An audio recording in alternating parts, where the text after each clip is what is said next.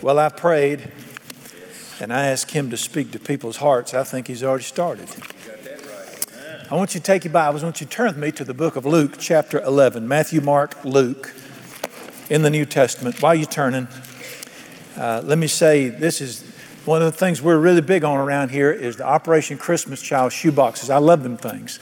we've already started. We've been packing. I think we did several thousand boxes this week here.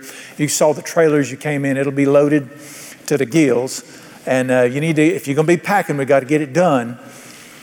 Uh, this is, I think, some of the greatest works of God in the earth today. 12 million children will receive shoe boxes that are being picked up right now. And uh, ours will be shipped to Charlotte to the distribution center there. And before they're shipped, they'll be opened. And on top of whatever you put in there, they're going to put a little booklet in there. And it's going to be a little booklet written in the child's language, whatever country it's going to and it'll be in sort of cartoon form, and it's the greatest gift ever given. And it's the story of Jesus and his great love for children. And they'll hear about Jesus. They, we don't just give out the boxes, they have parties, and they invite these children to parties, all 12 million of them. And they'll get them together, they'll feed them, they'll sing with them, and then they'll tell them all about Jesus and his love for children, how they need Jesus, give them the boxes. And then those that want to can come back for six weeks to be taught about Jesus and discipled. It's, one of the, it's probably the greatest evangelistic tool in the world today.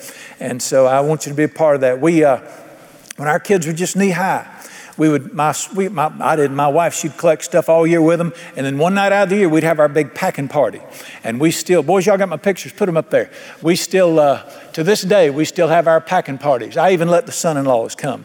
We have our packing parties and we just have a grand time up there and enjoy it. And, and it's just a great blessing. Can't wait to get to heaven and meet kids who will be adults who will say, I came to Jesus because you put a few dollars in a shoebox. And it's a great time. We're looking so forward to that. It's going to be wonderful. All right, today we're talking about life's greatest battle. Greatest battle you'll ever face in your life. What would you say it was? Your, your greatest battle is not with your mate. It's not with your parents, not with your children. Your greatest battle is not with Republicans or Democrats. Listen to me. Your greatest battle is not even with the devil. That was pretty much decided years ago. Your greatest battle is always going to be right here. This will be the greatest battle of your life, every day of your life. Not my will, thy will. The greatest battle of your life is not going to be between good and bad. It's going to be between my will versus his will. That'll always be the struggle of your life, even if you're a good person. The greatest wrestling match you're ever going to have is, is to look up and say, Not my will, your will be done. And Jesus told you and I in this prayer, and this is the simplest prayer. He said for us to pray it, but at, at the, the crux, the, the, the crucial crossing point of this prayer are these words Thy will be done. The rest of this prayer is easy. Listen to this part Deliver me from the evil one. Who wouldn't want that? Who wouldn't want Almighty God to put His hand around you and your family and your finances and your health and say to the devil in hell, You're not touching them? Who wouldn't want that? Uh, how about this part right here? Give us this day our daily bread. How many of you would like for Almighty God to give you financial security for the rest of your life? Who wouldn't want that? That's the easy. All the rest of it's easy. But that part about Thy will be done. That's the catching point. That's the hard part right there. Let me point something out. Uh, I'm going I'm to just make a statement here, and I want you to see what you think about it. In this prayer, look with me in verse 2. Jesus said to them, When you pray, say this to me. Did the Bible just tell me and you to pray this prayer? He said, When you pray, say this. All right, I'm gonna leave, I want you to, I'm gonna give you two observations here. Number one, if the Son of God, God Almighty, told me to pray this prayer, one of two things is either going to happen. Either He will answer it, or He is one cruel deity. This is one cruel joke for Him to look at me and say, Ask me to do this for you. And Him knowing He's not going to do it. Which one do you think it is? He is good. The God of heaven doesn't play games with people. When He asks you to say something to Him, when he tells you, ask me for this and I'll do it, he means what he says.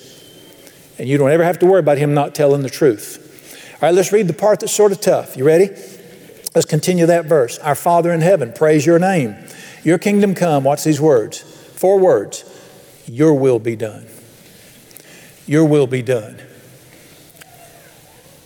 All right, biggest struggle of your life. We're going to talk for just a minute about His will, my will, and free will. His will, my will, free will. And uh, I want you to just listen to what the Bible says here. Number one, His will. How many of you believe, uh, and I could support it in Scripture, how many of you believe that God has a will? Or y'all, you got to be, I mean, we can't go any further until we settle that. You're going to ruin my sermon if that's not true. How many of you believe God has a will? I mean, why would he say, Thy will be done if he didn't have one? I, I, do you think it's that God has a general will for all of humanity? Or do you think that he's got a will for you and you and you? What do y'all think? Let me support it a little bit here. Uh, let me just, don't, we're not going to look them up, not take the time. I just want to quote them. Ephesians 2.10 says this, we are the creation of God's hand. We are the creation of God's hand, created in Christ Jesus for good works, which God prepared beforehand that we should live our lives in them. Can you not see from that verse that He created me with a plan? How about that? People love to quote this one, Jeremiah 29 11. I know the plans I have for humanity. Is that what it says? No. I know the plans I have for you. Plans for good, not for evil, to give you future and hope. I could, I could quote many scriptures, but I think you got this one. He had, he, all right, let me, let me just put it in a language you can understand. He wants to be all up in your business. He wants to tell me who to relate to. He wants to tell me how to think. He wants to tell me how to live. He wants to, he wants to set my attitudes. He wants to run my life. That's called His will. Got it? All right, so we've settled that He's got a will. All right? I want us to look at two more things about His will. Number one, what about His track record concerning His will? Is His track record good or bad? I knew he was going to say good. What else are you going to say in church? But what if you went through the scriptures and just said, Let me look in the Bible at the people who said to him, I mean it. Run the show. What do you find? Well, what's the first thing you'd find? You would find a man living with the woman that he loved in the most beautiful garden, no problems, no division, no foolishness, being very successful. I'd say good. There was no problem whatsoever until Genesis 3 when they made a decision. Here's what they said You're not going to tell us how to live anymore. We'll do it our way. They changed from his will to their will, and what do we have? All right? Here's a man, he's, a, he's just an average guy. He's living in a place called Ur of the Chaldees, and God comes to him and he says, Can I run everything? And for some reason, the man said, You can run everything. He said, Pack up. Leave your family, leave everything. Go to where I tell you to go. I will make of you a great nation. And he made that man filthy rich. He built an entire nation. He gave him the absolute desires of his heart. His name was Abraham. I'm just going to pick a few. He comes to a little fella who was, uh, by any standard of measure, he's what we'd call a loser today. His own daddy said to him, You'll never amount to anything. His brothers mocked him as a nobody. But God met him one evening on a hillside, and he said to this little fella, If you'll let me run everything. They were religious people already, but he said, No, I'm, if you'll let me run everything, I'll make your life good. And sitting on that hillside that night, that young teenage boy said this The Lord is my shepherd. He leads me. You can run everything. And he took that little nobody, that, that outcast, and he made him the greatest king that ever lived, the greatest musician that's ever lived, and the greatest military commander that's ever lived in world history. We know God did it because as an old man, we have a prayer recorded that he went in the temple and prayed. Listen to what he said Who am I and what is my house that you have brought me this far? So we know who did it. I, I could go all through the scriptures and show you people that, I'm not talking about Christians. I'm not talking about want to go to heaven. Who doesn't? Where else you going to go? I'm not talking about people who go to church. I'm talking about people who say, Your will. There was a redneck commercial fisherman one day that Jesus came up to him and he said, Let me run everything. I get to make every decision in your life. Yes or no? You choose. And on that day, he said, From this day forward, you will make every decision in my life. At the time, his business was failing. Immediately, his business was turned around by God. Everybody knew it was God. And that ignorant, uneducated, that's what the Bible called him, ignorant, uneducated redneck fisherman who was buried 2,000 years ago, we're still talking about him today. This morning, the Pope will preach from a place called St. Peter's Basilica. That ignorant, uneducated fisherman wrote two chapters in the world's all time greatest, number one best selling book. Guess who did that to him? What, what is the track record of God all through the Bible for people who say, I mean it, your will? It's good. All right, let's shift gears here. What about you? What does the Bible say about your will, about you and your plan, about His will for you? What does it say about you? The, what is it? What do you call it in the Bible when God says things about you? What are those called? Promises. All right, let me just pick a few. I'm going to just pick a few and throw them out here for you. Now, this is, this is applying to you from Scripture. Um, number one, let me go back and say that. Let me read it again. He said, Jesus said this when you pray, say this to me Your kingdom come, your will be done. What, would it, what does kingdom come mean? What's kingdom mean? It has nothing to do with religion. Let me just quote it to you from Scripture, Romans 14, 17. The kingdom of God in my life is not what I eat and drink. It's righteousness, peace, and joy in the Holy Spirit. If His kingdom comes in my life, then His Spirit's going to start working in my life. You know what righteousness means? I remember as a kid going to church and the old ladies talked about righteous. Scare me to death. And, I, and, then I remembered righteous, righteous, righteous brothers. You never close your, y'all, oh, y'all, I forgot, y'all so young. Right, what is righteous? This, it's not hard. Listen to what the Bible says. Right. Righteous means right. It means the Spirit of God comes into your heart and begins to make things right. The hatred, the bitterness, the strife, that's not right. He gets it out. And what's left behind when He comes in? After He makes things right, what do you have then? Peace and joy in the Holy Spirit. Can I ask you a question? Yes or no? You say, No, I, I don't want any peace in my life. I like being tore up and afraid all the time. Uh-uh, don't bring no peace to me. I like things being all screwed up. I like being bitter and hateful and angry. And I don't want any joy in my life either. I like being miserable. Leave me alone. You done fell out the idiot tree and hit your head on every limb on the way down. You're nuts. Who could be against thy kingdom come? Make it right in here. Let there be peace on the inside for a change. Bring your joy in here. Who could be against that? Let me, let me quote a few more. 3 John 2.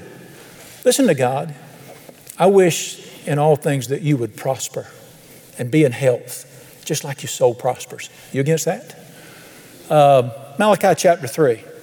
Do what I ask you to do. I will open the windows of heaven. I will pour you out such a financial blessing there will not be room enough to receive it. And I will rebuke the devourer and I will make sure that what I give you never gets taken away from you. You against financial security for the rest of your life? That's the will of God. On and on we could go in Scripture. Uh, Luke chapter 15, just turn your heart. I don't care what you've done. Just turn your heart toward me and say, You're the boss. I will bless you financially. I'll bring you into my presence. And those who criticize you, I will shut their mouths. You don't even open your mouth, I'll talk to them. You know, when you got a guy that big on your side, I, I just can't find anything in this Bible. I could go on and on. I'm going to do one more. Blessed is the man who will listen to what I say. He'll be like a tree planted beside the river, and good things will keep happening in his life at the right time. He will not fall apart, and whatever he does will succeed. You against that? I can't find anything in this book that is the will of God that I don't want. I just think, I just, here's the bottom line I think His will is good. All right, now let me go a little further here about His will. When I was young, I hated religion. I was not religious. I was a criminal when I was a teenager. I was arrested the first time when I was 14, the second time, well, other times. I was arrested at 17 for attempted murder. I was just a bad kid. And I, I didn't want anything to do with God because I didn't know Him. Plus, I thought, you know, if you follow God, you'll be like them people at church. I mean, I didn't, I, that church wasn't like this one. And uh, I just, they were, they were mean, they were crabby, they were mad, they were boring. God, they were boring. I'm listening to Led Zeppelin, they're listening to an organ. I know none of them ever kissed. All their children had to be adopted. I don't know what they did. And I just thought, I don't, I'm not giving up what I got for that. I didn't understand. I thought the will of God would rip you off. I thought the will of God would take the fun out of life. I thought the will of God would be would steal from me. Well, I'll tell you, religion will steal from you. Religion will rip you off. I'm going to read a few. Uh, these are some of my favorite verses about the will of God. See if you can relate. Just let me just read them. We won't look them up. I delight to do your will. Your plans are the very desire of my heart. What if you followed his will and it turned out to be everything you were looking for? Let me do another one. I will put my plans in their mind and write them on their hearts so that they love my will above everything in life. Wouldn't that be cool? Listen to this one. A lot of folks don't believe this one, but look right there. Well, it's right here. Listen to this one. Delight yourself in the Lord. He will give you the desires of your heart. Why are we seeing such dissatisfied people in the land today? All right, I'm to throw one more in here. My food, what thrills me is to do the will of God. You'll have no greater joy than when you find the will of God in your life. All right, that's the will of God. That, that's, there it is.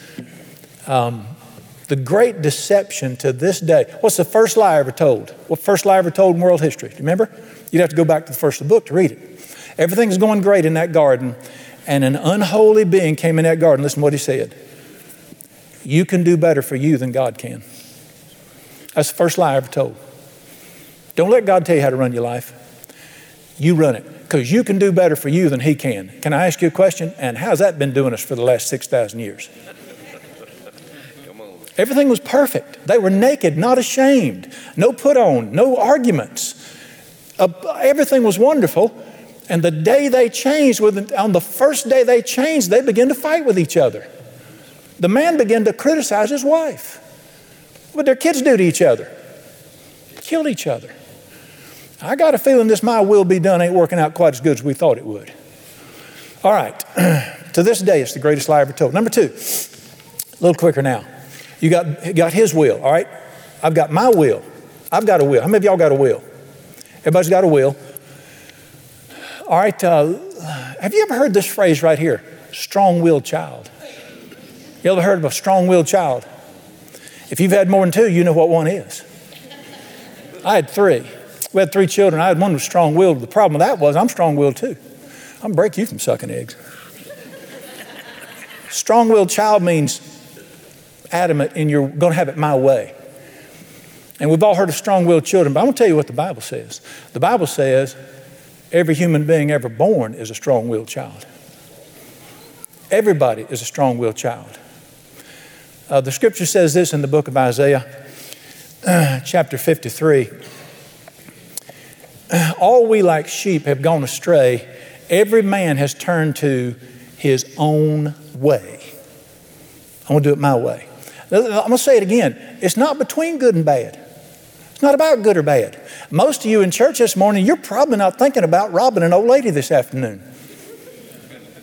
You're probably not going to use crack today. Hope not. If you do, wait till later. If you're in church, it's not about good or bad anymore. It's, it, that's not the issue. It's my will versus your will. It can still be good versus His will. And see, I got my will. I'm going to do it my way. Uh, mind that again. Now, now you, let me tell you why. Let me tell you the. You say, what's wrong with my will? All right, put your put your fangs back in. Let me tell you three things about your will. There is a problem with your will. I'm going to tell you three things about your will doing it your way. Number one, you can't see but so far out there. The problem with your will is you don't know what tomorrow holds. Have you ever known anybody that did something and made a decision, because our life is the sum total of our decisions. And you make a thousand decisions every day. Some just affect lunch, some affect eternity. We all make decisions. Have you ever known anybody that made a decision and they thought it was right, got down the road, turned out they wished they hadn't made it? You ever know anybody like that? like a cousin. We can't see down the road. That's the problem me trying to drive the boat. It's dark out there. I want you to think about this verse right here, Proverbs 14 12. Listen to this. See if you agree with God.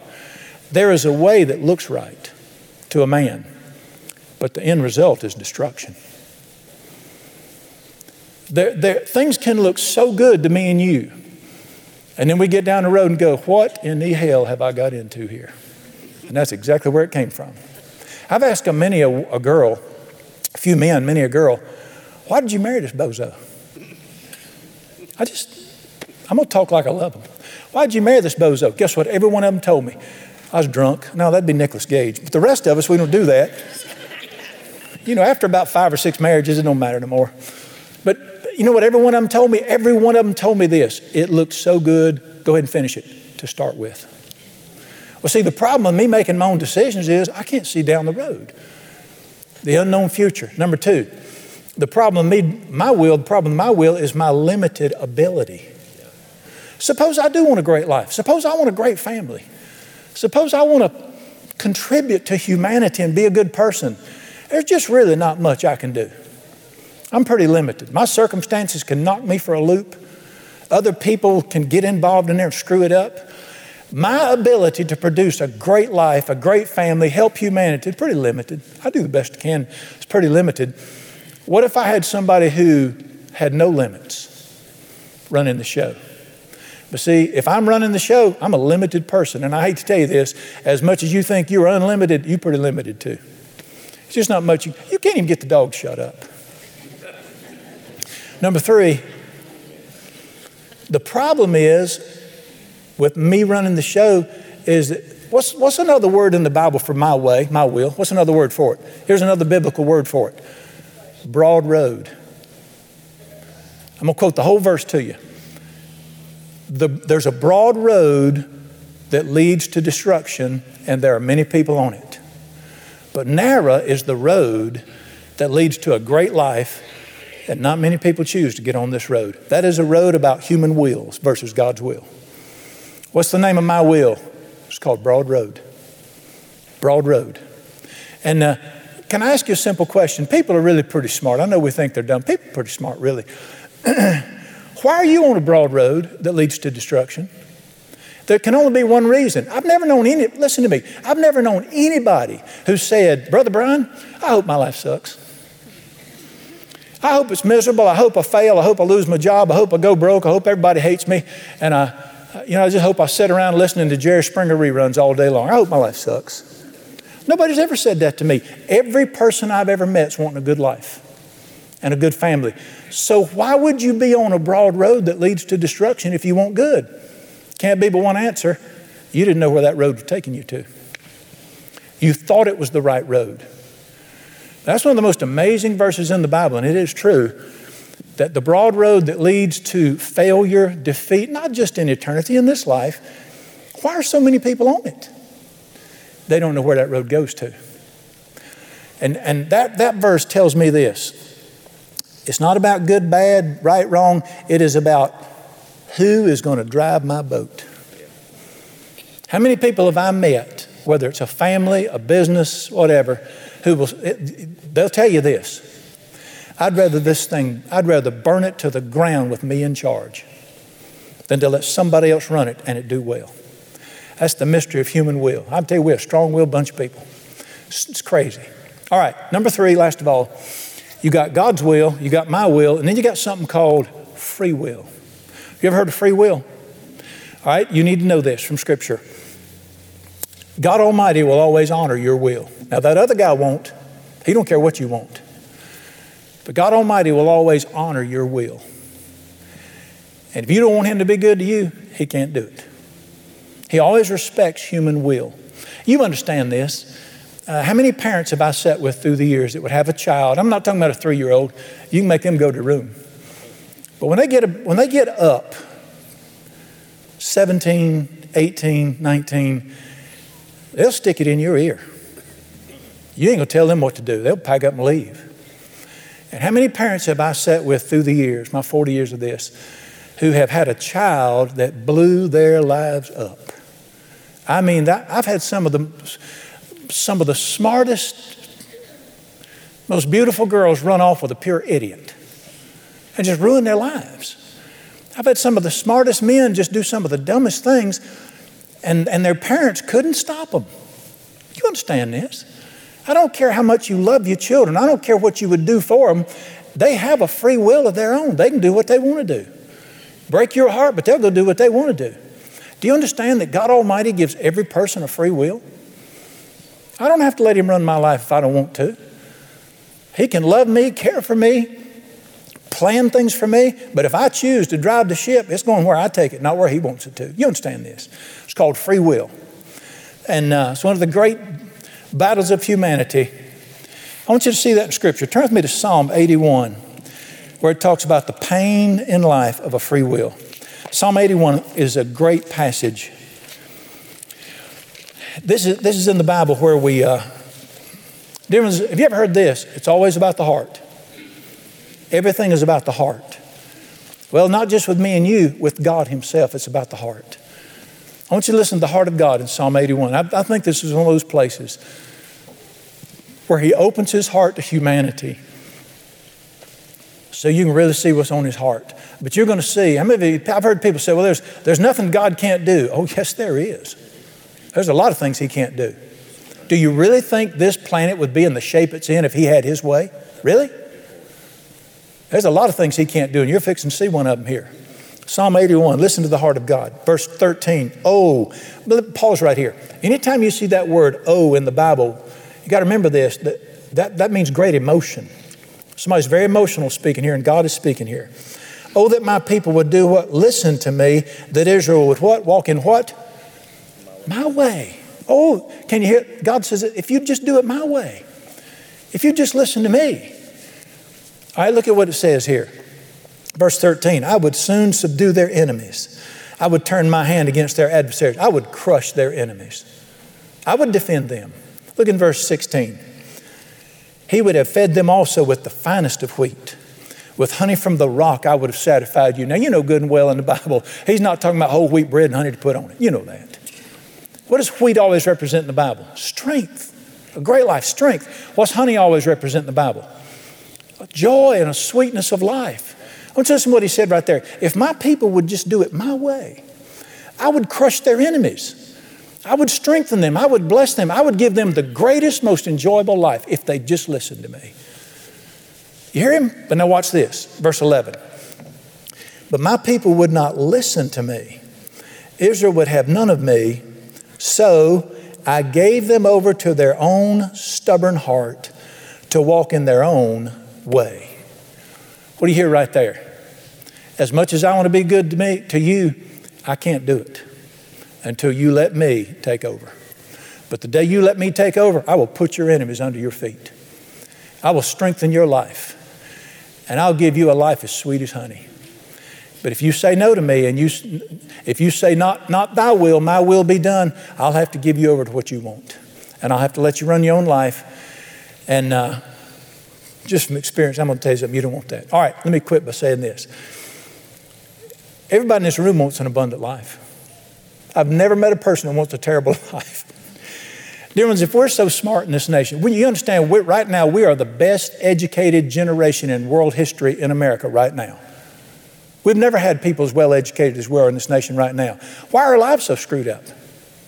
Why is our nation in such a mess if we're so smart? It's not how smart you are. I know people with PhDs whose lives are a train wreck. It's not how smart you are. It's not how rich you are. We're the richest nation on earth by times three. The next three countries didn't make as much money last year put together as we did. We got plenty of money in this land. That's not it. An abundant life comes from doing this honestly evaluating what this man says and making a decision will I let him run it or am I going to run it? Bottom line. That's the only issue. Going to church is not the issue. A lot of people go to church and don't let God run their lives. Being good is not the issue. My dog is good. You, have, you run it is the issue. Your will be done. That is the last hurdle that every person's got to conquer before a great life shows up. Thy will be done. All right, now I'm going to say it one more time. I know you're getting tired of me saying it, but The Methodist ain't out yet, so we ain't getting out yet. It's not bad or good. It's not bad or good. Most of you are not going to go out and blow the train up this afternoon. It's my good versus his best. It's my good versus his best. Right, I'm going to tell it again. If you're tired of hearing my toaster story, I'm sorry, you're fixing to hear it again. Some folks have never heard it. As a boy, I used to watch TV with my grandma. My grandma loved championship wrestling because it started in Charlotte where we were raised, and she loved Let's Make a Deal with Monty Hall. We'd watch Let's Make a Deal.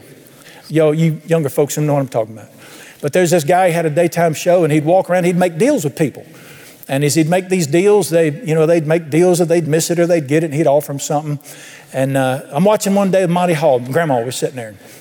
He's walking. He walks to a lady, and she was sort of country. And he said to her, he said, "Well, I've got a new toaster." Now, y'all, I know toasters don't mean nothing to you now. This is 1960s, Doc. This is before all Americans were rich. Toaster meant something back then. He had a brand new shiny toaster, and he said to this lady, "I'll tell you what I'll do.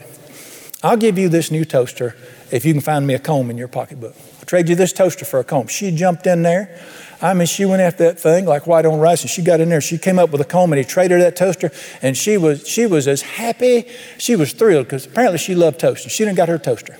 And I handed it to her right there. She sat down, she's holding that toaster. So he goes on and makes deals. All right, second half of the show, he comes back around and makes deals with folks again that he's already made deals with. So he comes back to this lady. He says, I'll tell you what I'll do. I'll trade you that toaster you got for what's behind that curtain right over there, curtain number three. But he don't show you. That's why it's called Let's Make a Deal. He don't show you.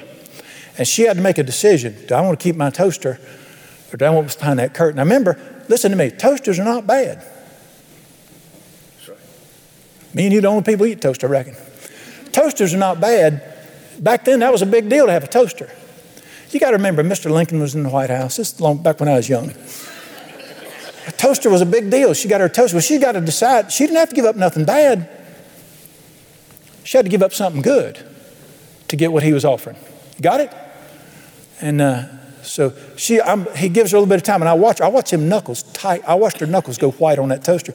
I said, "She's not going to do it, Grandma." Grandma said, "Shut up and listen." and I knew, I knew she wasn't going to do it. And he said, "I'll give you another chance." She said, "No." He said, "All right." He said, "Show her what's behind the curtain." They pulled the curtain back, and it was a Buick automobile. And you know, it's sitting on that turntable and they got it turning real slow and the lights on it. And that guy's going, I need a car, and all that stuff. And he's yabbering about that car. And then all of a sudden, the camera turns back on her. And her attitude toward that toaster has changed completely. and she's realized, I'm an idiot. I'm an idiot. I maybe know there's nothing wrong with toasters. But on your on any given day of the year, Buick beats Toaster by a mile and a half. Are you with me? It's not about good or bad. It's not about drugs or going to church. It's about the best I can do versus the best he can do. And you cling to your little life of, I want to do what I want to do. It's not bad. I want to do what I want to do. I'm telling you, the man says, hand it to me. Give me your will in everything. In all your ways, acknowledge me. Let me tell you what to do. And you're going to lose something. Listen, if you do God's will, you're going to lose something. You're going to lose the best you could do. But you've got to decide is this man good? Can I trust him? What he's got, behind, and by the way, you do not get to look behind the curtain till you hand the toaster over. Charles Stanley said this the number one question I've been asked all my life as a minister is how do I find the will of God? I'm going to answer that for you. You know how you find the will of God for your life? Be willing to do it. Quit looking for what to do. You just work about whether I want to do it or not. Listen to what the Bible said in John 17, 7. So, uh, excuse me, 7, 17. Listen to this. If any man will do my will, I will make sure he finds out what it is. Proverbs chapter 3. In all your ways acknowledge him. And then he'll tell you what to do. When you, when you sign the blank check, he'll fill it in. You find the will of God by saying, Let me do it. All right, so that poor lady, she went home that afternoon and she ate, ate toast. Back to my toaster tour. She ate toast. And uh, while she thought about, I could have been driving around in that Buick impressing my grandma, my neighbors. That ain't going to happen. And that's one of the greatest pictures of thy will be done. How many people have I known that if you ask them for money, they'd give it to you? If, if you ask them, would you quit beating your wife? They'd do it. But that sticking point with people, the one thing people struggle with the most is, am I really going to say to him, Thy will be done? I have a situation that comes up tomorrow at work, possible conflict. How am I going to handle this? Am I going to do what I feel like doing? Am I going to do what I think gets me out of trouble? Or am I going to humble my heart in that moment and say, What do you want me to do? And mean it. All right, let me tell you what, let me tell you what'll happen. You make up your mind, you're going to pray one simple prayer for the rest of your life. Our Father which art in heaven, thy will be done. And you pray that every day of your life and you mean it. You pray it in every moment. And you'll reach a place down the road. You know how you find the will of God? Not by looking out there. You find the will of God by looking back there. You find the will of God by doing what the man says. And then you get to the point where I am in life. After doing this for years, you look back and say, My goodness, that man tells the truth. That man is good to me. I should have been in prison years ago. I should have been in the grave. I think I was 16 years old one night, surrounded by half a dozen policemen. I'm laying in a little ditch. I tried to break into somewhere. I'm laying in a little ditch. I got a 25 caliber pistol in my hand, 16 year old. I'm gonna fight it out with six policemen. Talk about hitting your head on every limb on the way down. Why am I even alive today? But there reached a place in my life at 18 years old where he came to me and he said, No more religion. I'd never been religious anyway. I hated church. And he said to me, Follow me. From now on, let me run your life. I've made mistakes, I've failed, but at the core of my being has always been this thing you tell me what to say and I'll say it. You, can, you, got the, you got the checkbook here. And I'm telling you, God has blessed the fire out of me because of that one simple prayer. I don't quit by telling you another story I've told before. So you know I'm quitting. I'm closing stuff up here, so it means we're close. The Methodists are getting all your white meat. I got to get you out directly. There's just this thing that if I let him run my life, it won't be as good as I can do it. That's a, that's a lie. It's just a lie. All right, I got saved and I decided, well, you can't be a criminal anymore. 18 years old, so I decided to be a highway patrolman. I drive fast, tear cars up, somebody else pays for them. I can fight, it's legal. I thought that'd be a pretty good life. Uh, my personality is geared toward that anyway. And God called me to be a preacher. That was a struggle because trading that gray uniform with that nice, that's back when they carried real pistols. They had no black plastic things like they do. They had real pistols back then, chrome. And I see me in that uniform, then I see me in this picture. I see me sitting around a table with about six crabby old women fighting over fruit salad at a missionary meeting. I started reaching that picture and said, Hand me that pistol right there. I didn't want to be a preacher because I thought it'd be miserable. I learned you don't have to preach like the rest of them preach. You can be a preacher like God says to and enjoy your life. I had to go to college to be a preacher, 20 years old, and I reached the point where I realized you can't date for the rest of your life.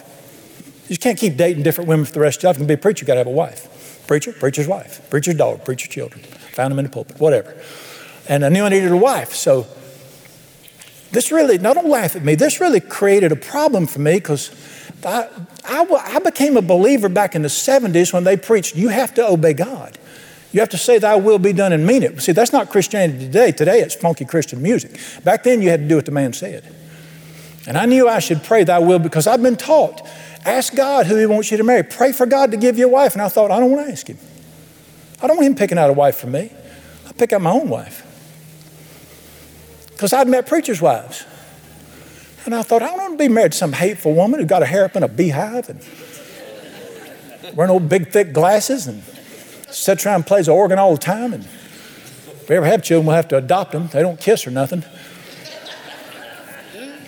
I don't want no mean old problem. They were all crabby, mean, just fuss about your rock music. I don't be. I'd rather be single. I'd rather go Catholic and just stay single. I wanted a real woman. I mean, I wanted a good-looking woman that laughed and you know, liked rock music and loved Jesus, but normal. Are you with me? Am I, you with me here? Normal. I want a normal woman. But I knew if you ask him and he shows you you got to marry, you're in trouble then. Because once he said it, you got to do it. And uh, it's really, I'm, I'm being cute, but this created a problem. I'm just 20 years old. I've been believer but two years. And I'm, I'm torn on this wife thing. Because, you know, I thought, well, I can get me a good woman that I can enjoy, or he'll pick her out, and me and Attila the Hun will spend the rest of our lives together. Battle axe. That is sick religious thinking. You say, well, what happened to you, preacher? I got the one I wanted. Guess which one happened to me? I got a good looking woman. She don't play the organ. I could just see in my living room, just great big organ. I'm trying to watch a ball game. She's over there playing, let us be moved. She's over playing organ. She don't play an organ. She even like, my wife don't even like organ music. She likes the kind of music I do. And kiss, she's a kissing machine. The Bible, uh, a Song of Solomon, let him kiss me with the kisses of his mouth. Some of my favorite verses. I put it on the refrigerator. Uh, she's, she's, she's everything I ever longed for. Are you with me? She's great. You say, oh, so you got your will. God got his will too. It turned out I found out he wasn't as religious as I thought he was. It turned out that if I would delight myself in the Lord, he would give me the desires of my heart. And one of the greatest discoveries of my life is you think you can do better than he can? That ain't happening, Doc. And so from then on, I just decided, you done good on the woman thing. From now on. All right, I got one more story and then I'm done. I keep waiting for the Methodist to clear out. All right? One more story and I'm done. Let me tell you how you know you know God. Here's your test see if you know God. If you have the least bit of hesitancy about you when it comes to His will be done, you don't know Him. If you would dare substitute, if you'd rather have your way than His way, you don't know the man. I'm not being critical or unkind. You just ain't, you haven't met Him yet. Let me give you an example. I'm 15 years old, loved championship wrestling. Me and Grandma watched it. It started in Charlotte. And there was a famous wrestler named Johnny Weaver. He was part of a tag team. Uh, George Becker and Johnny Weaver had the masked bolos back then. And uh, my best buddy, he lived about a mile and a half from my house in an apartment complex with his mom. His daddy died young. It was just them two. He's 17, I'm 15 at the time. And um, Johnny, J- Johnny Weaver lived in the apartment complex about two, three doors down from him. Well, he's a superstar in Charlotte. And so we're out there one afternoon at his house. We had an old Volkswagen bug. This would be 1973. I had a Volkswagen bug. We're washing that Volkswagen, and Mr. Weaver came pulling in his car. And as he got out of the car, he started walking toward the apartment, and he just, over his shoulder, he said, You boys wash my car when you get done. So he went on his apartment. Well, we got done. I said, Let's go wash his car. You know, we get to tell people we washed his car. So we went over and washed his car real good got done, went in the house. I forget what we did. Came out the next morning about 10 o'clock, and in the steering wheel of that Volkswagen bug, it had holes in the spokes in the steering wheel a $10 bill had been rolled up, stuck in that hole. And Mr. Weaver put that $10 bill in there because we'd washed his car. Now, $10 don't sound much like you today. It's 1973. Two teenage boys could buy enough beer to drink all day, lunch at McDonald's, and all the tokens you could get at the video game parlor. $10. I mean, that's a day's, that's Disney World for teenagers back then. And he, I mean, it was worth about a dollar and a half. Minimum wage was a dollar sixty back then. He'd given us ten dollars for washing that car. We had a big time that day. I got back in about eight o'clock that night. It was summertime. As soon as we parked in front of his apartment, I got out of the car. I made a beeline for Mr. Weaver's door. Knocked on his door. He came to the door. I said, "Thank, thank you for the, thank you for paying us for washing your car. You did. He said, well, "You boys did a good job." I said, "Got anything else you need doing? Did your car? Did you your house need vacuuming? Can I carry your trash out for you? You need to wash your windows? He said, No, no, son, I, I got everything I need. But if I, I said, Well, listen, the good side I said, Don't forget, if you need something, you call me. He said, That is so nice of you. You're such a humble young man to want to help that fella. Ain't nothing humble about it. I find out what he pays. Any man pay me about 10 times what it's worth, I'm going to ask him, You got something I can do? Hardest struggle of my life when I first became a believer was to say, Fine. Fine. Your will be done. I don't want my children to be stunted and I don't want to go to hell. Your will be done. and then I found what that man does for people who mean business with him. I get up every morning and I look up and I say, Got anything you want me to do today? I beg him to tell me what to do now because I found out what he does for people who look up and say, Thy will be done. You, you will never trade down with the one who created the sunset you will always trade up with him. All right, here it is, last word. Life just boils down to one simple prayer. We've made this thing so complicated. I have a degree in religion. I've been doing this 40 years, and I listen to these people talking, they make my head hurt. These Christians today, they make my head hurt with all their deep mess.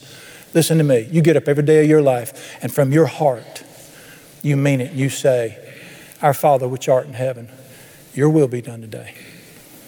In my attitudes, in the way I treat people, in my decisions, you the boss. And you mean that. And if God doesn't make your life wonderful, you come back and you tell me, I'm quitting. I've never known a person who got straight with Him on that level, and within no time at all, they say, This is the best deal I ever made. You're not going to do no better than He can. Lord Jesus, I want to pray now for the people here. Lord, I've had people say to me, Well, so and so is a great Christian, their life's a mess. I don't, I don't know what that means. I just know this. There comes a place where we have to say, Not my will, but thine be done. I want to pray for every person in here. I love that song says, Are you broken and hurting within? Just come to the altar. Lord Jesus, the altar is not the place where we get help, it's the place where we bow our knee and we bow our wills. Dear Father, this issue of the human will is always the big issue. It's always my will versus your will. I, I, I just want to grab these people and say to them, do what the man says. Not because it's the right thing to do, although it is, but because it's the best thing to do. Your word doesn't say it is right to trust in the Lord. It said it is better to trust in the Lord. Lord Jesus, there's some folks sitting in here today I know that they have banged their head over and over. They're good people, they mean well. Surely there's going to come a day when they're going to have to ask, why do I keep hitting my head on this door? I just pray for the humility of God in every person in here's life, that best as they know how, in every decision, every day, they just say, I surrender. I I, my will is on the altar, thy will be done. I've, never known anybody do that that you didn't just say, Hallelujah from heaven and bless the fire out up. I want to praise and thank you for your word. If my people would just listen to me and do it my way, I would crush their enemies. I'd feed them with the finest of wheat. I'd make their lives so sweet with honey from the rock, I would satisfy them. I pray for every person in here at heart level not to try something today, but to make a decision for the rest of their lives. I'm going to get in a trunk and lock it. He's going to drive from now on. I know what you do for people like that. I want to give you the praise and glory for your goodness. And I thank you that at the, at the bottom line of bottom line of everything is that the Lord is good. I want people to know that. I pray for grace for everybody to do that. I trust you and praise you. Thank you for your spirit and for your presence. What do you want us to do? What do you want me to do? And now, Father, having prayed for them, I want to pray for myself. I, in everything I think, everything I do, every decision I make, you, you know I am prone to wonder, Lord, I feel it. Honest, naked before you, you know how I have a strong will. You know how. You know how I still kick against the pricks. In Jesus' name, thy will be done. I'm not that noble. I just know who you are and how you are. I want to see the best you could do in this life. I pray for everybody else to want that too. I trust you for that. Let Jesus be glorified. In his precious name we pray. Amen.